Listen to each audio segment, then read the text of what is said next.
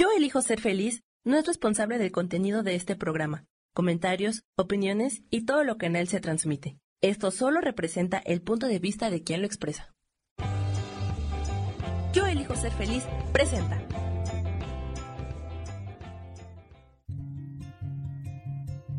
Volver a brillar, volver a sentir vitalidad. Bienvenido al programa.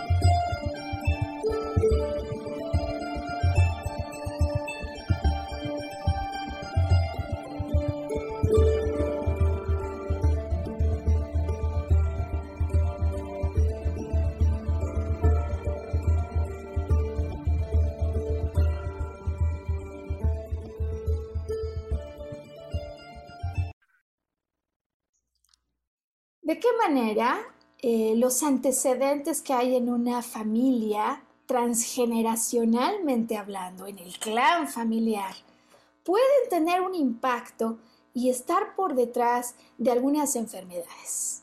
Bueno, pues hoy hablaremos de problemas familiares, herencias que recibimos del clan y de esas cosas que parecen como que en la lejanía ocurrieron y por las que muchas veces nosotros nos preguntamos por qué yo, por qué recibo este tipo de herencia biodecodificación y el clan familiar.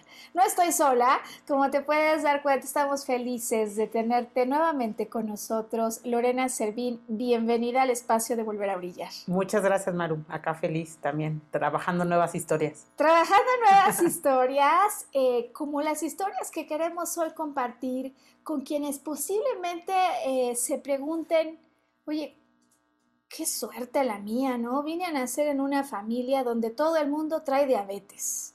O qué mala pata, ¿por qué estoy adentro de este clan familiar donde siempre hay un problema de abundancia? ¿Te has dado cuenta, Lore, cómo hay familias, historias, de hecho, patrones, ¿no? Del clan ancestral que muchas veces se van marcando eh, y que caracterizan a un grupo. Sí, y es justamente, platicábamos un poquito de eso que te decía, eh, que hay siempre pues una batalla o una pelea entre qué es la genética o es la crianza, ¿no? Genética o crianza. ¿Hasta dónde es, es lo que recibí? ¿Hasta dónde es lo que yo por mi cuenta estoy de alguna manera sembrando y cosechando? Fíjate que, a ver, en términos de historias familiares, eh, pues hay algunos casos de clanes que son sumamente conocidos, ¿no? La familia de los Kennedy. Es una familia donde venían a presentarse continuamente muertes dramáticas, ¿no? Eh, y así como es esa, pues puedes hablar de otras familias que dices, oye, qué suerte haber nacido en ese clan, o sea, familias de una prosperidad increíble, o ya decía yo de pronto, familias donde hay una condición, un padecimiento que por alguna razón que nadie entiende, parece dentro de las células de los genes de esa familia sin manera de poderse detener. Em, ahora mismo, ¿no? Ya hay una cierta rama en la genética que busca entender y adelantar si traes, por ejemplo, patrones que podrían predisponerte no solo para las enfermedades eh, tipo diabetes, sino también para el cáncer. Y, además me parece que es un tema que puede ser de mucha relevancia para muchas personas que dicen, yo no quiero esta herencia, ¿no? yo sí quiero los ojos azules del abuelo, pero no quiero ser canoso como el tío que desde sus 30 años tenía la cabeza blanca, pero tampoco me gustaría traer estos problemas de hipertensión arterial que resulta que toda la familia tiene y como yo soy parte de este clan, alguien me dice que tenga cuidado, que porque es muy probable que también yo lo desarrollara. ¿Qué hay con esto, no? ¿Qué nos dice la biodescodificación? Y Lore nos ha puesto una pregunta de salida. ¿Hasta dónde es genética y hasta dónde es las propias vivencias y la formación que tiene aquel que empieza pues desde pequeño a forjar su propia vida? Y fíjate que en este sentido hay padecimientos que a través de la biodescodificación inmediatamente se vinculan con el árbol transgeneracional. Reconozco que cuando empecé a aprender de esto, mi primera reacción fue, no, ¿cómo crees? O sea, ¿por qué razón podría ser que herencias o historias de alguien a los que muchas veces yo ni conocí vengan a tener una repercusión en mí? O sea, ¿no? Qué, qué mala suerte, alguien diría, qué mala pata. Eh, desde luego se sabe que hay cosas que vamos más que heredando, aprendiendo. En cuanto observamos cómo se comporta mamá y papá, cómo se conduce una discusión familiar, se habla o se calla, ¿no? Hay familias en las que los secretos son parte de la tradición familiar. Eh, y en este sentido, quizás para iniciar hoy la conversación, Lori además se animó a hacer un ejercicio con el clan. Eh, lo que hemos pensado es compartir pues tres secciones. Vamos a empezar con un ejemplo. Es el caso del autismo. Autismo, ¿tú has conocido alguna persona con autismo, Lore? Fíjate que cercana no. O sea, bueno, sí, eh, en el kinder de mi hijo, un niño con Asperger. Ok. no tan o sea, no, autismo, no pero llega a no ese llega. nivel, pero seguramente trae unos signos, eh, digamos, que en algún punto coinciden, ¿no? Sí, sí, sí. Digo, porque pues yo, yo recuerdo a este niño demasiado retraído, casi no hablaba, ¿no? Y como que se apartaba del grupo. Sí. Entonces vamos a hablar hoy del caso del autismo con un ejemplo de un chiquito con el que me tocó trabajar para contestar la pregunta de salida que nos has hecho, Lore. Luego hablaremos en general de cómo se entiende la herencia del clan y toda la influencia que puede venir ejerciendo un árbol, de qué manera se entiende y se estudia esto a través de la biodecodificación. Y en la última parte, lo que hemos pensado es que a través del ejemplo que hicimos con Lore, le pongamos al auditorio un caso práctico para que ellos mismos también, con algunas pautas y guías como las que hoy vamos a compartir, puedan empezar a hacer algunas investigaciones en el árbol genealógico. Claro. ¿no? Y, y sobre todo, no solo decir, ah, entonces es por la culpa del tatarabuelo, sino, pues además en línea de lo que hemos estado celebrando en estos días, podamos honrar al clan familiar en agradecimiento por todos los regalos que nos ha dado con sus talentos y con todas las cosas que finalmente recibimos como una herencia, pero también para poder identificar ¿qué hacemos con eso? O sea, si hay una herencia que viene del clan, ¿de qué manera puedo hacer yo para conducirme y recibir el verdadero mensaje que hay para mí en esto que estoy viviendo? Eso es lo que vamos a hacer hoy, Lore. Eh, y ya nos ponías el ejemplo de Asperger, ¿no? Eh, fíjate que es el caso de un chiquito, 4 o 5 años, que está diagnosticado con un problema de autismo, como dices, el autismo se caracteriza, ¿no? Por este silencio total que en mi interacción social usualmente tengo. Y en caso particular de este chiquito, pues que ya ha llegado una edad en la que debería haber comenzado a hablar y no lo está haciendo. Al interior, en la casa, juega con mamá, la muerde, o sea, se divierte, pero no quiere hablar, por un lado.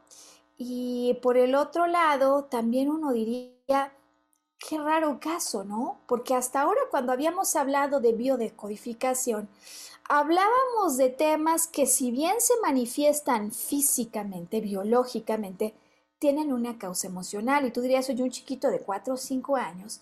¿Qué Pues, exacto, exacto, Lori. ¿Qué puede tener? ¿Qué puede haber pasado en su corta trayectoria?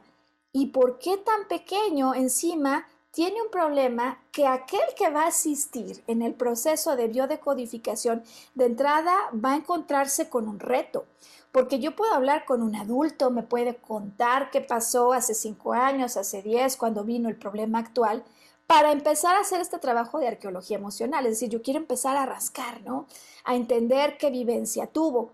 Pero con un chico de cuatro o cinco años que no quiere hablar, ¿cómo puedes resolver? ¿Cómo puedes identificar el problema? ¿Y cómo puedes además resolver algo que a veces un adulto dice, espérame, no me acuerdo? A un adulto yo le puedo decir, qué cuestión emocionalmente vino a perturbarte. Pero un pequeño difícilmente puede entender que le hable uno de esta manera tan abstracta, ¿no? Eh, y decías, Lore, ¿es herencia? ¿Es un, ¿Es un regalo? ¿O de qué manera participo? Cuatro o cinco años es muy pronto. Bueno, eh, hablaremos hoy entonces de dos cosas que pueden venir conectadas en ciertos padecimientos, pero no solo padecimientos, porque ya decíamos que a veces son eventos, Lori. Exacto. ¿No? El que tiene una familia próspera, el que vive en un clan que no la pega en la cuestión económica, el que tiene muertes súbitas, pues esto trasciende incluso el tema de las enfermedades para hablar de ciertos rasgos peculiares en las familias, pero que son rasgos que no operan a favor de lo que uno quisiera en una vida plena. En este sentido, entonces, sí va a haber padecimientos como el autismo, que desde el primer momento aquel que va a ayudar a biodecodificar o aquel que quiere entender a esa familia, a resolver el problema, se va a encontrar con una sugerencia. En el caso del autismo se habla de dos conflictos. El chico no quiere hablar. Primer asunto, porque ya ves que siempre aquí hay como una metáfora. Primer asunto, alguien en la familia arriba, más arriba, hasta hasta arriba, hace generaciones atrás, guardó un secreto familiar. Es decir, aquí sí hay una cierta carga del clan. Y por otro lado, no solo es que no quiero hablar, sino que tengo miedo de equivocarme. Es decir, hay un conflicto en relación al error, un tema de perfección. Y aquel que es un niño puede ser que lo empiece a vivir desde muy temprano. Yo no me quiero equivocar al hablar.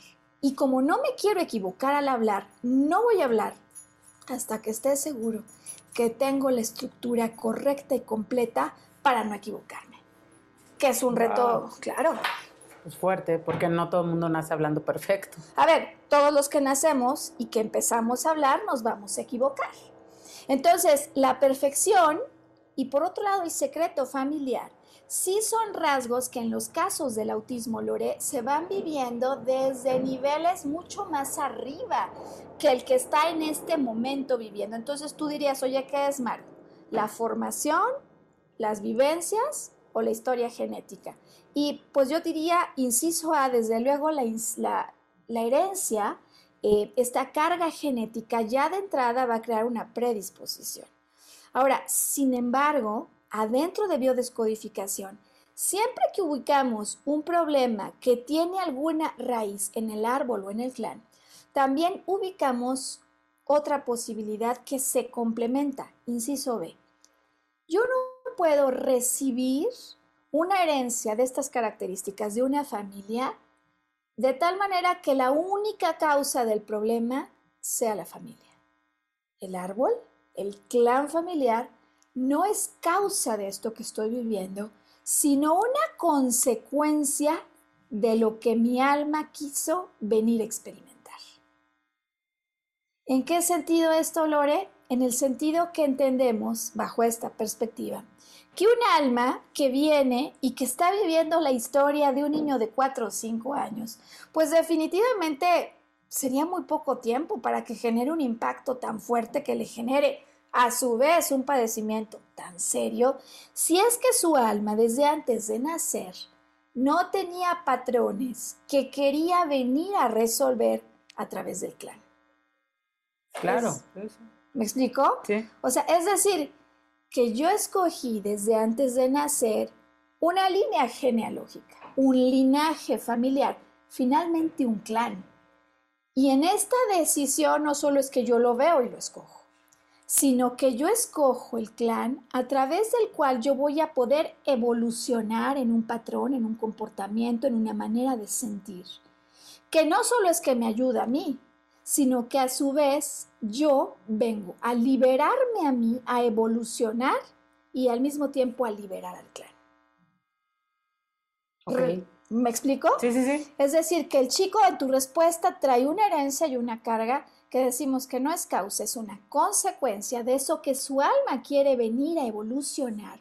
Y por otro lado, este chico, eh, claro que no solo es que la recibe, sino que él también va a manifestar patrones de comportamiento que aunque aparentemente aprende de papá o de mamá, es su alma la que los necesita recibir porque su alma en eso tiene un trayecto o una historia que hay que llevar hacia un nivel de más amor y de más expansión.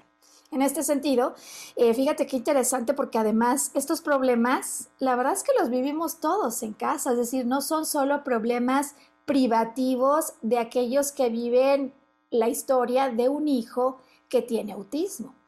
Eh, el padre es perfeccionista al extremo como muchos de nosotros lo somos. De tal manera que llega el domingo y si ve el cuarto tirado, eso es motivo para gritos y sombrerazos con la mamá, que es bastante más relajada en ese sentido.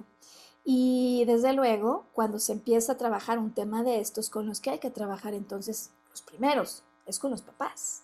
Claro. no puedo hablar con el chico, el chico no quiere ni hablar. Necesito empezar el diálogo con los papás. Yo presupongo que adentro de esta familia y de los árboles que hay arriba, paternos o maternos, hay temas de secretos familiares y también hay temas de perfección, pero no sé exactamente en dónde están. Y cuando empiezo la averiguación, inmediatamente recibo la respuesta de claro. No solo es que el papá lo sea, y no solo es que el papá se violenta con mamá cuando el domingo, como si fuera un supervisor de piso en una planta, pasa y ve algo tirado sino que el hijo es altamente sensible y empieza a dar de gritos cuando los oye a ellos discutir tratando de frenar aquello que además está capturando las implicaciones de no estar a cierta expectativa, o sea, a la altura de una cierta expectativa de orden. Oh, qué presión, ¿no? Presión horrible, porque además ni siquiera él está en un punto de su vida en el que tenga conciencia de lo que está pasando, conciencia de mí, poderme salir, verlo distinto. O sea, está bastante de salida en un proceso en el que apenas estoy empezando a reconocer que soy yo y no mamá. Exacto. ¿Te parece que aquí hagamos una pequeña pausa, Lore? Tú me hiciste una pregunta antes de empezar a, a grabar el podcast y me preguntabas, ¿te acuerdas? Por los niños de 7 años. Ah, sí. O sea, mi pregunta es, eh, y, es un tema que he visto a lo largo del tiempo que es inexplicable, eh, cómo niños de menores de 7 años este, llegan a tener eh, padecimientos y a veces muy fuertes o complejos, y dónde viene el origen. Le preguntaba a Maru, oye, finalmente aquí hay un tema de reflejo de enfermedad de los padres o de alguno de los padres. Sí. O, o qué es lo que sucede, ¿no? Bueno, pues vamos a hacer algo. Vamos a pedirle a Sam que inserte aquí la lámina con datos de contacto. Estamos ofreciendo sesiones a las que les llamamos arqueología emocional. No solo es biodecodificación, hoy Lore hizo un trabajo y me dijo, Marus, que es mucho más que eso, claro. Una cosa es darme cuenta del código, del problema emocional interno que estoy viviendo y otra cosa es poderlo resolver a través de mecanismos conscientes y no conscientes. En arqueología emocional estamos vinculando ambas partes para permitir que quienes tienen un problema, un padecimiento, una enfermedad o cualquier otro asunto de esta naturaleza que quieran poder resolver, lo hagan de una manera holística y Sam nos va a poner los datos de contacto para que puedas sacar tu cita para una sesión de arqueología emocional. Hoy volver a brillar, ya regresamos. Bueno, pues estamos listos de vuelta. Hoy que estamos abriendo tema sobre un asunto que puede ser tremendamente interesante, ¿no, Lore? En la vida familiar, cuando a veces alguien de pronto muy pequeño sale con un problema, con un padecimiento que nadie entiende de dónde viene y que cuando empezamos a identificar a través de estos diccionarios bioemocionales, nos remonta a una causa aparente, déjame llamarlo ya así, aparente en el árbol genealógico. En los papás, en los abuelos, en los bisabuelos, en los tatarabuelos. Tú tienes una estadística bien interesante, ¿no, Lore? Acerca de somos producto de cuántas cosas, de cuántas vivencias, de cuántas personas. ¿Cómo va tu cuenta?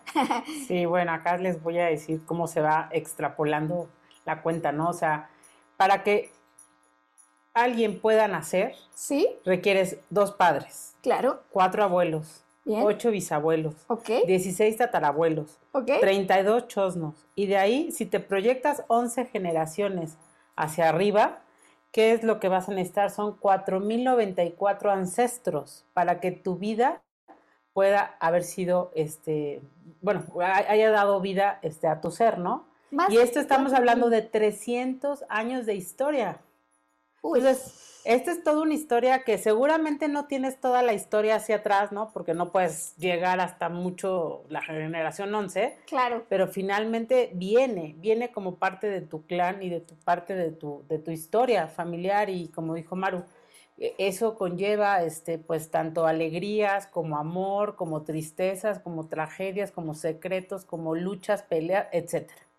Híjole. ¿No? Oye, fíjate que yo la verdad es que nunca había escuchado esta cuenta y me encantó, eh, en el sentido de que quizás somos poco conscientes de todo lo que significa haber llegado hasta este punto de nuestra evolución. Hablabas tú de más de 4.000 antecesores, por supuesto difícilmente voy a saber ni siquiera quiénes fueron, pero que sí nos va a hablar de cosas que por un lado nosotros vemos clarísimo. Hay casos donde se ponen a estudiar las familias y los apellidos. No sé si te ha tocado, conoces estos que son muy eh, como orgullosos del el símbolo de la familia, ah, el escudo, ¿no? Y lo que pasa es que yo vengo de la familia que viene de Méndez de Mendo, que viene de tal lugar, y entonces era un noble, que no sé quién lo hizo un conde. O sea, historias familiares en las que nos gusta introducirnos porque nos sentimos con mucho orgullo de haber sido parte de algo o de alguien que hizo algo más. Eh, reconocemos inmediatamente que en la familia hay una herencia de la que muchas veces sí que queremos sentirnos parte, ¿no? Decía que desde luego los rasgos físicos, el color de los de los ojos, el cabello, la forma, la cara, los rasgos, ¿no? Eh, quienes tienen a veces la ascendencia europea y son dignos representantes de esos árboles, pero es cierto que no solo es que a través de la historia de estas generaciones y cuatro mil eh, entes o digamos almas que vivieron antes de mí, solo se viva la vida como una consecuencia de lo físico.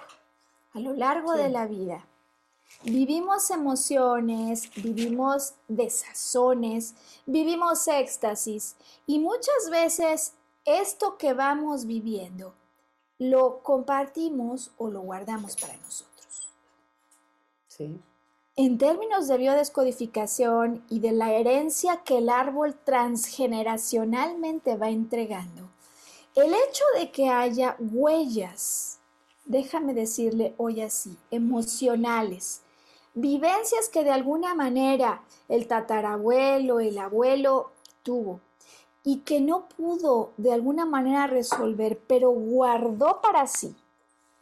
silencios, secretos, pero que se acompañan de fuertes vivencias internas, forma una huella de una emoción no resuelta, que igual que en la herencia vienen estos rasgos y estas características físicas, forma un rasgo psíquico que se va a empezar a transmitir de generación en generación. No diría, oye, pues pobre niño de cuatro o cinco años.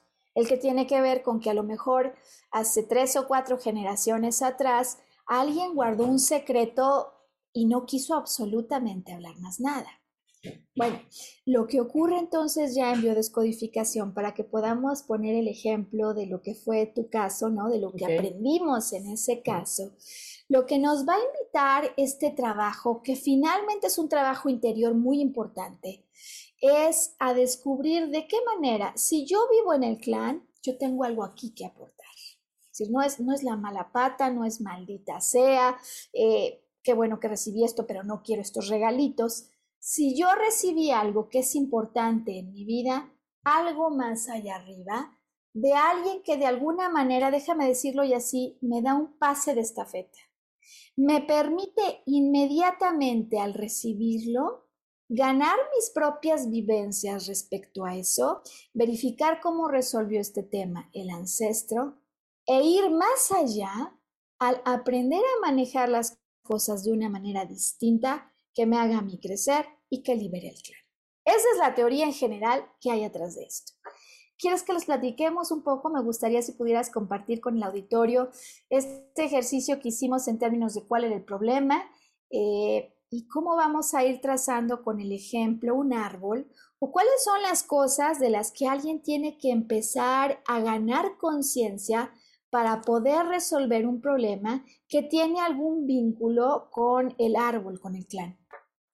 Sí, claro, con mucho gusto. Eh, bueno, nosotros, bueno, el tema que Maru me ayudó a trabajar es el tema de las pérdidas. Sí. Eh, y entonces, bueno, eh, digamos que esta es una sesión que hemos complementado de otras que hemos tenido, justamente verificando, pues ahora sí que la búsqueda de, ahora toda la investigación de, de, todo el árbol genealógico. Sí. Y bueno, dentro de cosas importantes que, que logramos identificar, ¿no? Es, eh, bueno, primero, eh, hay programas familiares que se han repetido, ¿no? De generación en generación, ¿no? Sí. O sea, por ejemplo, eh, tenemos en mi árbol genealógico ha habido muertes repentinas, ¿no? Muertes repentinas. Entonces, eh, bueno, sucede a nivel bisabuelos y sucede a nivel bueno, mío con un hermano, ¿no? Entonces, eh, estamos hablando que se repite después de tres generaciones, ¿no? Sí.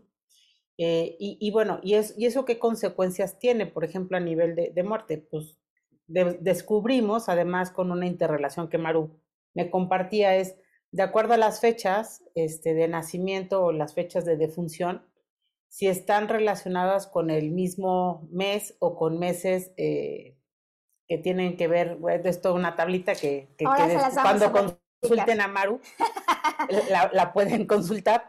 Eh, pero bueno, aquí el tema es que el, eh, uno de los grandes descubrimientos es que mi bisabuela, aquella que vive una muerte repentina del marido, Sí. este, ella muere muy cercana a mi fecha de cumpleaños y entonces, ¿qué fue lo que votó ahí? Que finalmente es, ¿cómo le llamabas? Tú ¿Heredera? eres su heredera de ella. Yo soy su heredera. Entonces, ¿eso qué significa? Que aquellas huellas emocionales que, que tuvo van a ser heredadas para que entonces yo tenga que resolver lo que ella no pudo resolver, ¿no? Por supuesto. Entonces, bueno, pues esto, eh, esto fue, pues la verdad, este, im- impresionante en el sentido de, pues nunca hilas realmente quién pudiera tener una relación. Yo a esta bisabuela la llegué a conocer, entonces, este, pues digo, ya e- ella, ella murió muy grande, más de 100 años, este, y, y bueno, cómo, cómo este tema pues ha tenido un- una secuela en mi vida, ¿no? O una, como dices, una consecuencia que, que bueno, yo, yo escogí vivir en este viaje y pues cómo a lo largo de ese tiempo, o sea, esta huella emocional, yo se me ha plasmado este, varias situaciones de muertes, o sea, fallecimientos muy cercanos Sí. y no solamente a nivel eh, muerte, sino también he tenido pues separación este, de un esposo, de novios, este, amigos que cambian de residencia, entonces todo lo que pueda, pérdidas de trabajo, entonces todo este tema pues al final tiene también una relación por ahí, ¿no? Entonces pues son mecanismos de ir trabajando, o sea, no, no es que con esto digas, bueno, sí, sí, sí estuvo impresionante para mí enterarme que era mi bisabuela, una que me heredaba, pero no significa que ahí queda, ¿no? O sea, es un es. trabajo que tú tienes que seguir haciendo y saber dónde vienen pues los puntos flacos dentro de ese clan familiar, porque no, no todo es negativo, o sea, hay cosas positivas, Sin obviamente, duda. ¿no?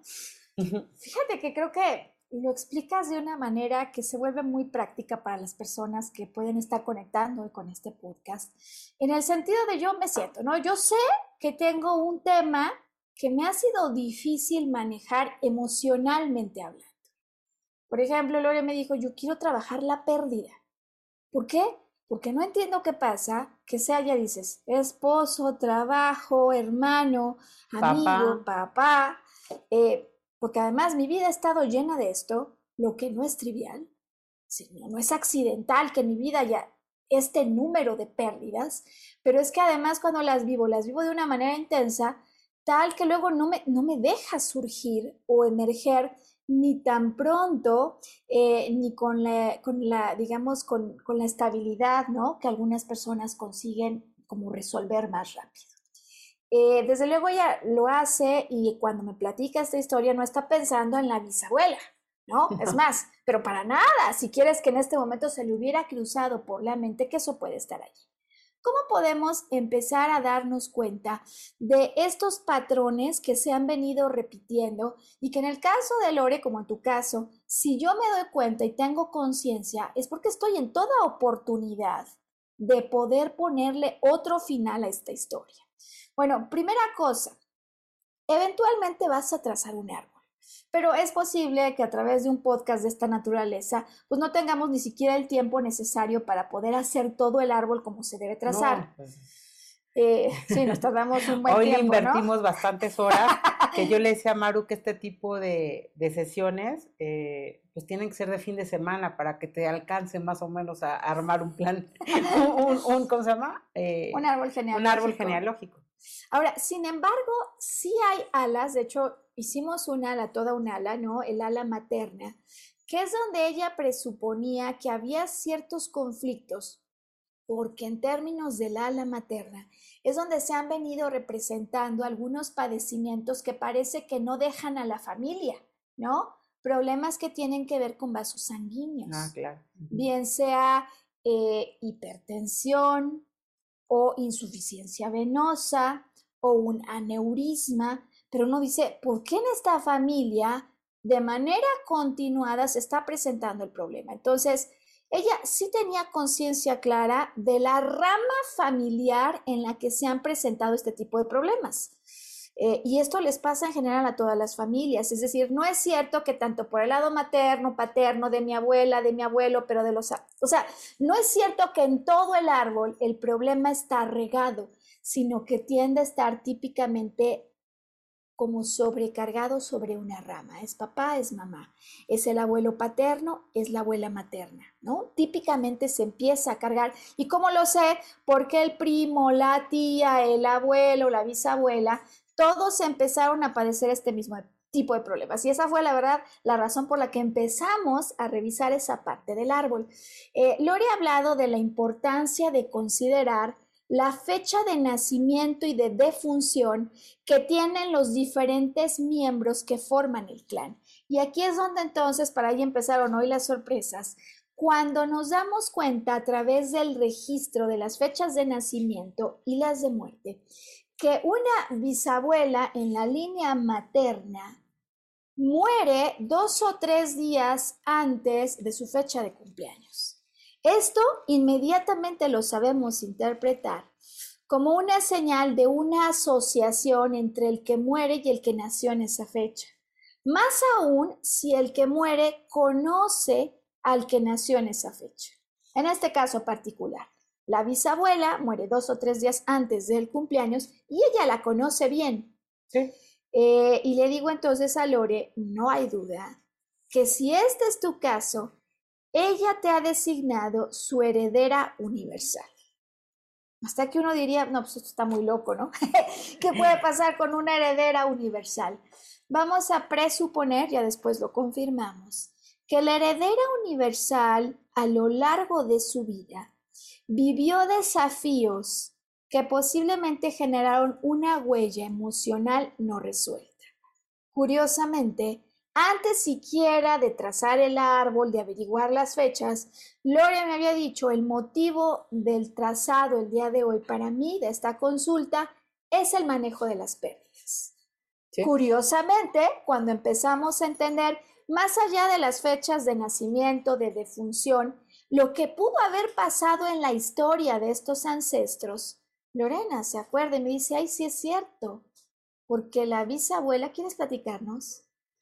Sí, porque, bueno, no sé si ibas a comentar esta parte, pero fue cuando yo me recordé y le dije, ah, mi bisabuela muere cuando yo iba a cumplir o cumplí 10 años, pero fue muy cerca de esa fecha, sí, ¿no? Sí. Eh, y entonces ahí fue cuando Maru me dijo, ah, ahí hay una clave, ¿no? Sospechosa. sí, es un sospechoso. Entonces, eh, finalmente, pues sí hizo todo el sentido porque después cuando ya eh, me, comenta Maru, oye, nárrame un poco de su vida, no, no, es que tenga mucha información de su vida, pero con lo poco que tenía, pues armando la historia, pues fue muy evidente que yo estaba repitiendo este, eh, vivencias alrededor de su huella emocional, ¿no? O sea, Eh, entonces ahí es cuando dices, pues hace otro clic, ¿no? O sea, se, va como armando el rompecabezas, ¿no? O sea, es cierto que esta bisabuela que muere en la misma fecha o cercana a mi fecha de nacimiento, vivió una muerte repentina. Sí. Es el bisabuelo, ¿no? Que muere de pronto y que por lo tanto puede ser que no lo haya contado. Es más, estamos seguros que no tuvo un manejo tal de esa emoción, que el exterior lo conociera tan bien que ella lo pudiera resolver con su ayuda.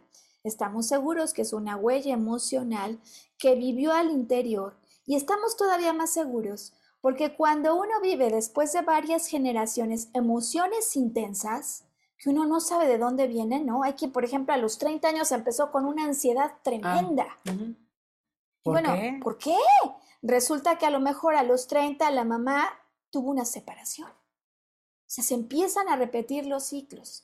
De tal manera que sea una separación o una muerte repentina, la experiencia que vivió la bisabuela sí se empieza a repetir en la vida de Lorena a través de la pérdida de papá, de la pérdida de hermano. Repentina del hermano. De la pérdida repentina de amigos. Eh, y uno dice, aquí es donde entonces en la historia tiene que haber alguna otra explicación, porque ¿por qué se empieza a repetir el patrón? Que sería un segundo elemento de alerta. Es decir, vivo una emoción intensa de repente y por otro lado hay un patrón que parece que quema la pata, a ella se le van todos los seres queridos. ¿Por qué? Claro.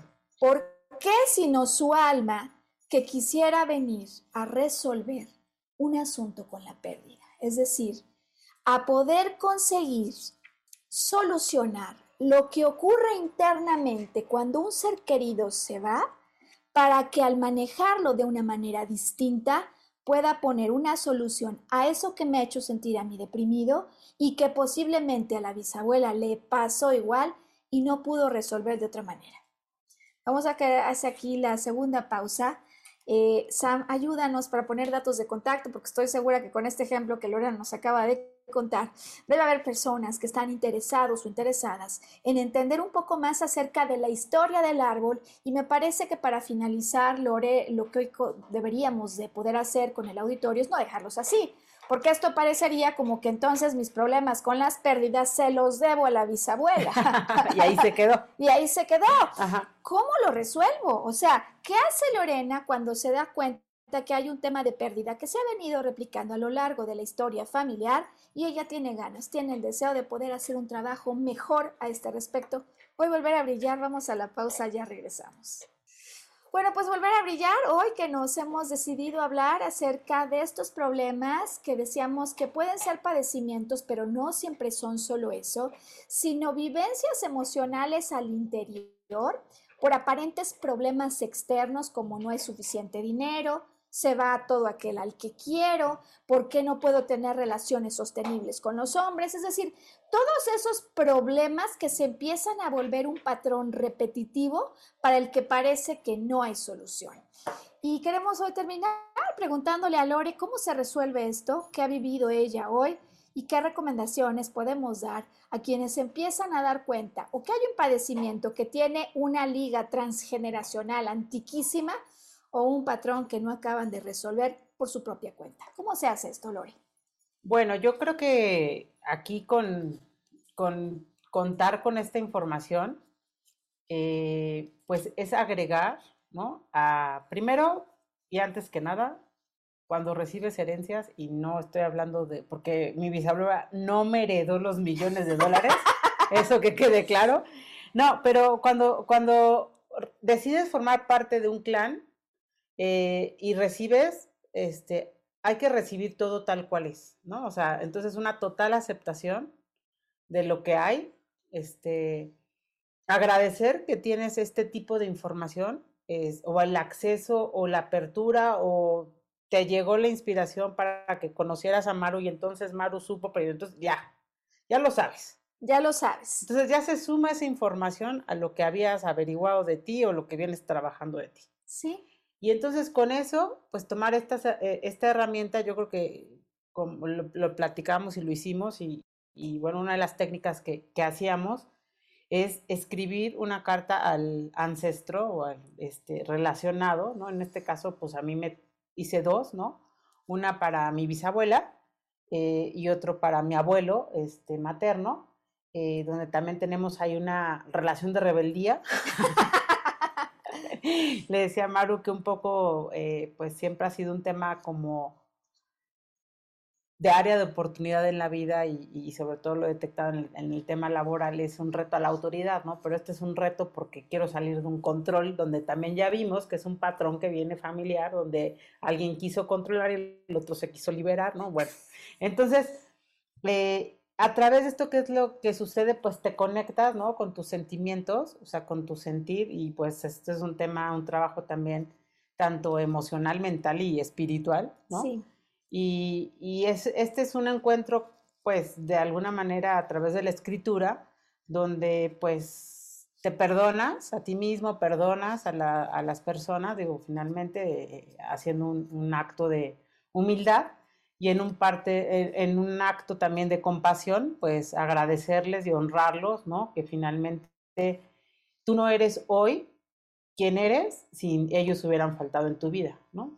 Entonces, eh, bueno, pues eso creo que es parte de un proceso de sanación que, como decíamos, o sea, no es de que lo descubras y ya acto de magia, todo se solucionó en tu vida, pues no, o sea, viene un trabajo eh, que si lo llevas por cierto tiempo o mucho tiempo haciendo un trabajo este, interior, pues le añades algo más.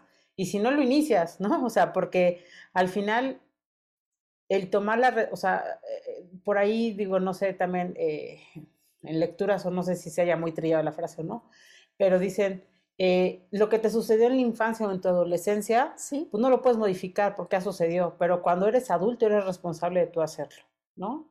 Entonces, eh, este es el camino que tú tienes que hacer por la terapia que quieras, por el método que quieras, pero ir hacia tu interior y lograr eh, poco a poco irte sanando. No es de que la sanación llega tampoco por arte de magia. Digo, sí hay milagros, ¿no? Pero, o sea, es todo un proceso. Eh, y, y, bueno, e, esa es una, una técnica. Este, otra técnica que también veíamos hoy es a través de de una meditación, eh, digo sin entrar a más detalle para que también luego contacten a Maru y la conozcan, eh, pero finalmente es, es un tema de irte hacia tu interior y trabajar desde el corazón esta conexión que se tiene universal con todas las personas y cosas, plantas, naturaleza, todo. Eh, y, y, desde ahí poder pues también hacer este trabajo de eh, recordar tus momentos de amor que has tenido, este, quienes puedas ver, visualizar, imaginar, como quieras, este, el tipo de energías que te acompañan, qué regalos te pueden dar, qué mensajes también tienes o símbolos que te pueden ayudar, ¿no? Eh, y bueno, pues también eso tiene que ser una práctica constante, porque no es de que digas, ah, pues lo medité hoy, ya, también, estoy, soy iluminado, no.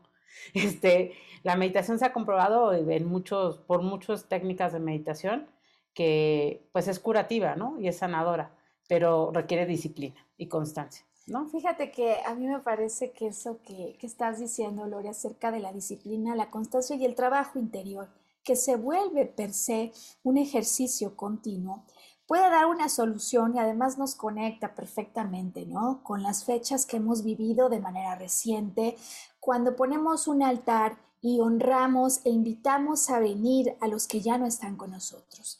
Me parece que en este sentido el trabajo con el árbol transgeneracional y con los patrones que alguien en su momento manifestó y que no ha acabado de resolver, nos puede permitir cerrar este programa hoy con una conclusión importante porque detrás de todos los patrones de enfermedades que yo he visto, Lore, donde a lo mejor dices, oye, el abuelo, el tatarabuelo, el bisabuelo, el tío, todos tienen diabetes, ¿qué es esto? Reconocemos que más allá de la carga genética de diabetes, lo que hay es un patrón, una forma de comportamiento que se ha venido manifestando de generación en generación y que yo ahora que tengo conciencia de esto puedo transformar. O por ejemplo, las familias donde todo es hipertensión. ¿Qué comportamientos provocan esto? Que finalmente son vivencias que empiezan en el mundo interior. Y en todos los casos, eso ha sido una constante que me parece que es lo más notorio que yo he observado, Lore. Eh, cuando se trata de un tema generacional que nos lleva a patrones de estos como de los que decimos ya no aguanto y me quiero liberar, ¿por qué me pasa siempre a mí? Típicamente eso apunta en la dirección de lo que conocemos como polos opuestos. Por ejemplo, aquel que vive en el clan familiar de la diabetes, que tiene ganas de luchar y combatir, pero que no lo hace, que ese es un tema de vivencia que está atrás de diabetes. Tengo muchas ganas de combatir, tengo repugnancia, me choca, pero a la hora que está aquí, aquel contra el que me preparo para luchar, bajo la guardia y digo, no, como tú quieras, lo que tú me digas, por supuesto, mi amor, claro que sí, jefecito, ¿no? Entonces, este comportamiento extremo del que calla o del que quiere luchar nos está llamando a una invitación a conciliar y a conseguir entonar en lo que se conoce como el camino de la vía media.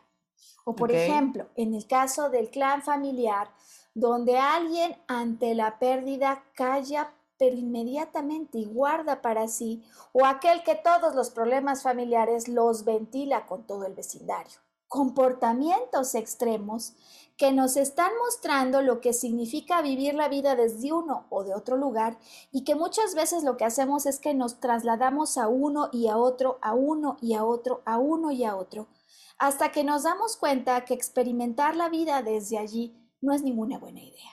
Empezaba diciendo el caso del perfeccionismo, es decir, del padre que vive en una psicosis permanente de que no puede haber un juguete fuera de lugar y la mamá que vive perfectamente feliz ante ello. Es decir, pues desde luego que poner un camión junto a la escalera puede ser un factor de riesgo, pero que en domingo cuando estamos jugando, la casa no puede parecer un museo.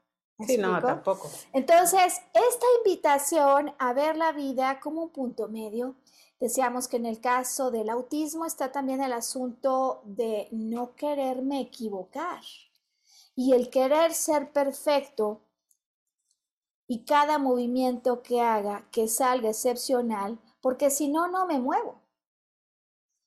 ¿Cómo entonces todos estos padecimientos, estas historias, incluso el asunto de, del que hemos hablado hoy de pérdida, ¿no? Yo me decía es que, ¿cómo hacer para no brincar del sentimiento de depresión a la euforia?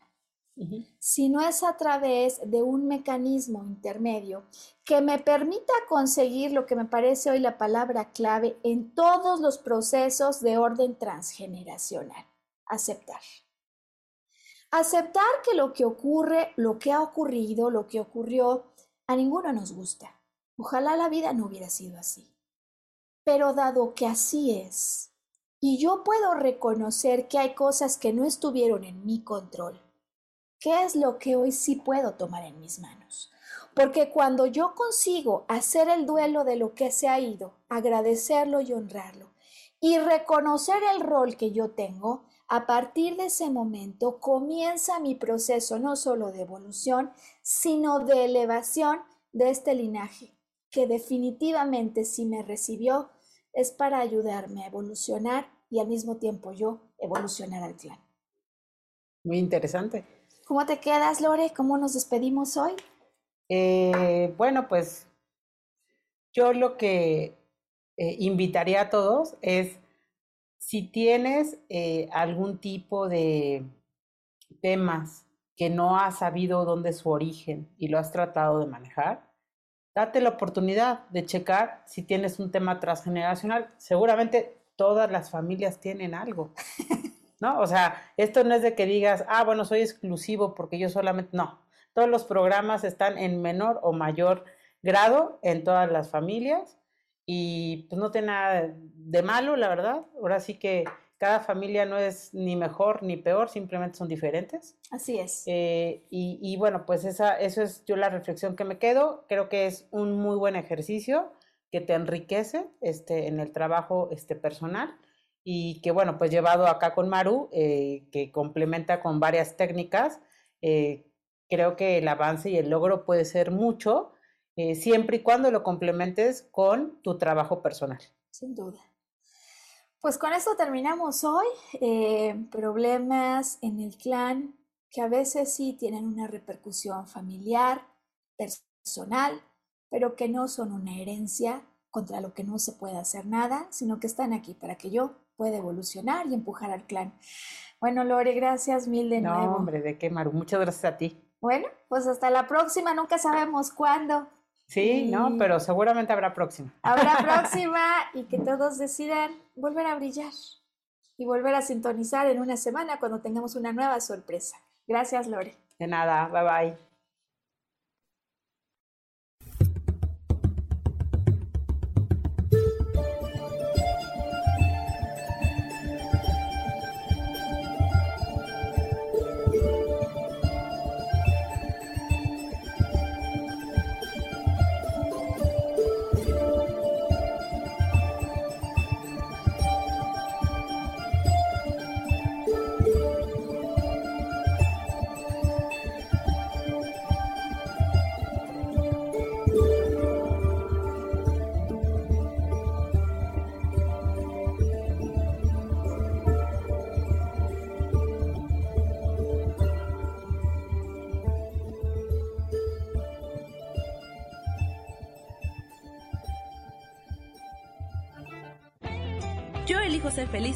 Presentó. Volver a brillar. Recuperar la sensación de tu poder personal. Nos vemos en la siguiente transmisión de este programa. Esta fue una producción de Yo elijo ser feliz. Derechos reservados.